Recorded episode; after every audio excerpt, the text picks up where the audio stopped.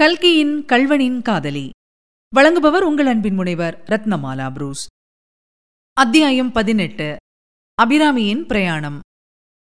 முத்தையனும் குரவனும் தப்பிச் சென்ற செய்தி கேட்ட உடனே வீட்டை விட்டு கிளம்பிய சர்வோத்தம சாஸ்திரி அன்றிரவு திரும்பி வரவில்லை. அப்புறம் ஐந்தாறு நாள் வரையில் அவர் வரவில்லை. கடைசியில் ஒரு நாள் சாயங்காலம் வந்து சேர்ந்தார். ரொம்பவும் அலைந்து களைத்துப் போய் அவர் முகம் பார்க்க முடியாமல் கோரமாயிருந்தது. அவர் வந்து கூடத்தில் கிடந்த சாய்மான நாற்காலியில் அப்பாடா! என்று உட்கார்ந்ததும் மீனாட்சி அம்மாள் வெறுமனே அவரிடம் போனால் எரிந்து விழுவார் என்று அறிந்தவளாதலால் கையில் ஒரு டம்ளர் தீர்த்தத்துடன் போய் அருகில் நின்றாள். அவர் தீர்த்தம் சாப்பிட்டதும் என்ன இத்தனை நாளா இப்படி வராமல் இருந்து விட்டீர்கள்? ரொம்ப கவலையாய் போயிற்று.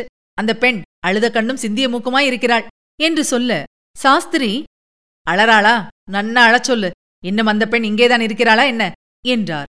ஆமாம் அவளுக்குத்தான் வேறு திக்கு கிடையாதே. எங்கே போவாள்? ரொம்ப நன்றாயிருக்கிறது. அதற்காக நாம் என்னத்தை செய்கிறது? எங்கே அவள்? கூப்பிடு பார்க்கலாம். கதவின் ஓரத்திலிருந்து இதை கேட்டுக்கொண்டிருந்த அபிராமி அப்போது கண்ணை துடைத்துக் கொண்டு வந்தாள். சாஸ்திரி அவளை பார்த்து ஆஹா பெண்ணே அழுகிறாயா? அழு அழு.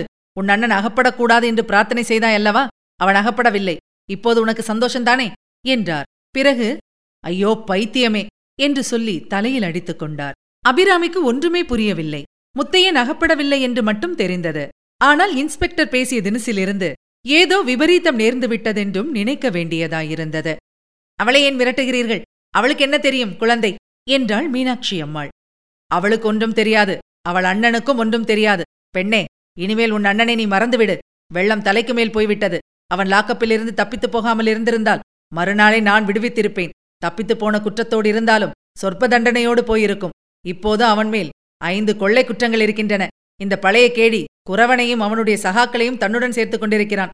கொலை ஒன்றை தவிர பீனல் கோட்டிலுள்ள எல்லா குற்றங்களும் செய்துவிட்டான் கட்டாயம் ஒரு நாள் அவனை பிடித்தே தீருவோம். அப்போது தீவாந்திர சிக்ஷைக்கு குறைந்து விதிக்க மாட்டார்கள். இனிமேல் உனக்கு அண்ணன் இல்லை என்று நினைத்துக்கொள் என்றார் சர்வோத்தம சாஸ்திரி. இதை கேட்ட அபிராமி விம்மி விம்மி அழத் தொடங்கினாள். மீனாட்சி அம்மாள் அவளை அழைத்துக் கொண்டு உள்ளே போய் நீ அழாதே அம்மா அவர் கோபத்தில் ஏதோ சொல்கிறார். அப்படியெல்லாம் உனக்கொன்றும் வராது என்று தேறுதல் சொல்லிவிட்டு மறுபடியும் கூடத்திற்கு திரும்பி வந்தாள். இந்த பெண்ணை என்ன செய்கிறதென்று தெரியவில்லையே. அவளை நம் வீட்டில் எத்தனை நாளைக்கு வைத்துக் கொண்டிருப்பது? ரொம்பவும் பிசகாயிற்றே. இவளுக்கு பந்துக்கள் வேண்டியவர்கள் யாரும் இல்லையா? என்றார் சாஸ்திரி. ஒருவரும் கிடையாது. பெரிய தர்ம சங்கடம்தான் எனக்கு ஒரு யோசனை தோன்றுகிறது. சொல்லட்டுமா? பேஷாய் சொல்லு. யோசனை சொல்வதில் மந்திரிக்கு சமானம் என்று உத்தம பத்தினியை பற்றி சாஸ்திரம் கூறுகிறது. பாருங்கள். சென்னை பட்டணத்தில் என் நாத்தனார் சரஸ்வதி வித்யாலயம் நடத்துவதுதான் தெரியுமே. அதற்கு ஒத்தாசை செய்ய வேண்டும் ஒத்தாசை செய்ய வேண்டும் என்று பிராணனை வாங்கிக் கொண்டிருக்கிறாள் அல்லவா? இந்த பெண்ணை அனுப்பி வைக்கலாமே. அதுவும் ஒரு உதவிதானே? பேஷான யோசனை. இப்போதே சாரதாமணிக்கு கடுதாசி எழுதிவிடு. பார்த்தீர்களா? உலகத்திலே நாத்தனார்களுக்கு கூட உபயோகம் இருக்கிறதே?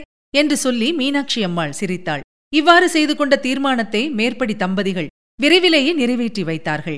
மீனாட்சி அம்மாள் அபிராமியின் புத்திசாலித்தனத்தை பற்றியும் நற்குணங்களைப் பற்றியும் வர்ணனை செய்து எழுதியிருந்ததை படித்துவிட்டு சரஸ்வதி வித்யாலயத்தின் தலைவி சகோதரி சாரதாமணி அம்மாள் அவளை உடனே அனுப்பி வைக்கும்படி பதில் எழுதினாள். மீனாட்சி அம்மாள் கூடச் சென்று அபிராமியை வித்யாலயத்தில் சேர்த்துவிட்டு வரவேணுமென்று ஏற்பாடாயிற்று. அவ்வாறே ஒருநாள் மீனாட்சி அம்மாளும் அபிராமியும் ராமேஸ்வரம் எக்ஸ்பிரஸில் ஏறி சென்னைக்கு பிரயாணமானார்கள். ரயில் போகத் தொடங்கியதும் அபிராமிக்கு அவளை அறியாமல் கண்ணீர் வந்தது.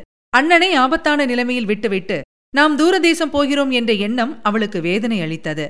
முத்தையனுக்கு இந்த துன்பமெல்லாம் தன்னால் தான் வந்தது என்று எண்ணிய போது அவளுடைய வேதனை பதின்மடங்கு அதிகமாயிற்று.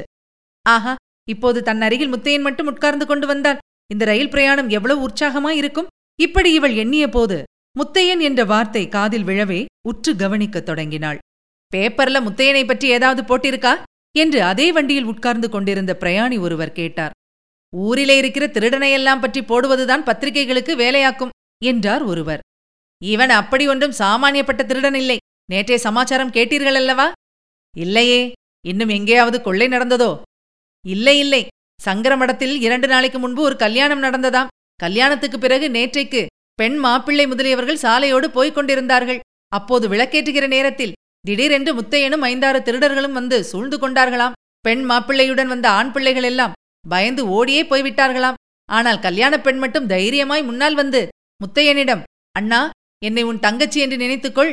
முந்தா நாள்தான் தாலி கட்டிக்கொண்டேன் எங்களை ஒன்றும் பண்ணாதே என்றதாம். நான் உன் தங்கச்சி என்றதும் முத்தையன் திடீரென்று அழுதுவிட்டானாம். அவர்களை ஒன்றும் பண்ணாமல் மற்ற திருடர்களையும் அழைத்துக் கொண்டு ஒரு நொடியில் மறைந்து போய் விட்டானாம் என்ன ஆச்சரியம் பார்த்தீர்களா? முத்தையனுக்கு ஒரு தங்கை உண்டு என்றும் அவள் மேல் அவன் உயிராயிருந்தான் என்றும் சொல்கிறார்களே. இது நிஜமா சார்? இதையெல்லாம் கேட்டுக்கொண்டிருந்த அபிராமி பொங்கிக் கொண்டு வந்த அழுகையை மிகவும் பிரயத்தனப்பட்டு தடுத்துக் கொண்டாள். அண்ணா அண்ணா உன்னை மறுபடியும் இந்த ஜென்மத்தில் காண்பேனா? என்று அவள் நெஞ்சம் அலறிக் கொண்டிருந்தது இதுவரை நீங்கள் கேட்டது கல்கியின் கல்வனின் காதலி. வழங்கியவர் உங்கள் அன்பின் முனைவர் ரத்னமாலா புரூஸ். மீண்டும் அடுத்த அத்தியாயத்தில் சந்திக்கலாம். தொடர்ந்து இணைந்திருங்கள். இது உங்கள் தமிழோசை எஃப்எம் இதெட்டு திக்கும் எதிரொலிக்கட்டும்.